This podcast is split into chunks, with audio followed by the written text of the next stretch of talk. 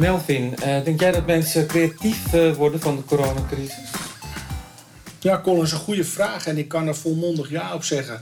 Het is al gebleken dat tijdens welke crisis dan ook, of het nou een oorlog is of een hongersnood of uh, nou ja, in dit geval de coronacrisis. Als mensen niet kunnen wat ze normaal doen, dan gaan ze toch wegen zoeken om andere dingen te gaan doen. En we zien op dit moment bij heel veel ondernemers die in bepaalde branches niet meer aan de bak kunnen, dat ze uh, andere wegen gaan bewandelen. Dat ze zichzelf ook opnieuw aan het uitvinden zijn. Dat het heel veel creativiteit en ook heel veel energie met zich meebrengt. Hè?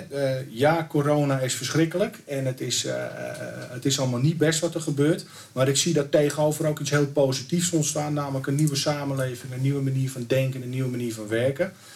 En wat voor ons daarin heel fijn is, is dat de klant ons daar ook in betrekt. En wij ook de klant daarin kunnen helpen. Hè? Want wat gebeurt er nou als jij bijvoorbeeld, Colin, als journalist ineens besluit: ik word schilder?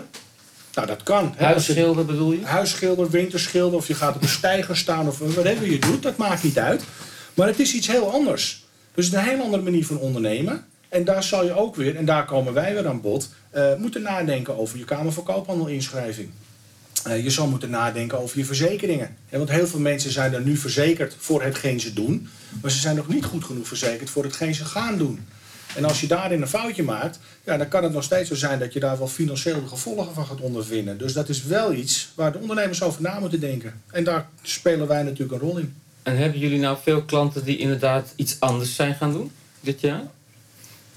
Als ik de gesprekken voor de geest haal, heb ik denk ik toch wel een vijftiental mensen gesproken die uh, bewust echt iets anders zijn gaan doen. Ja.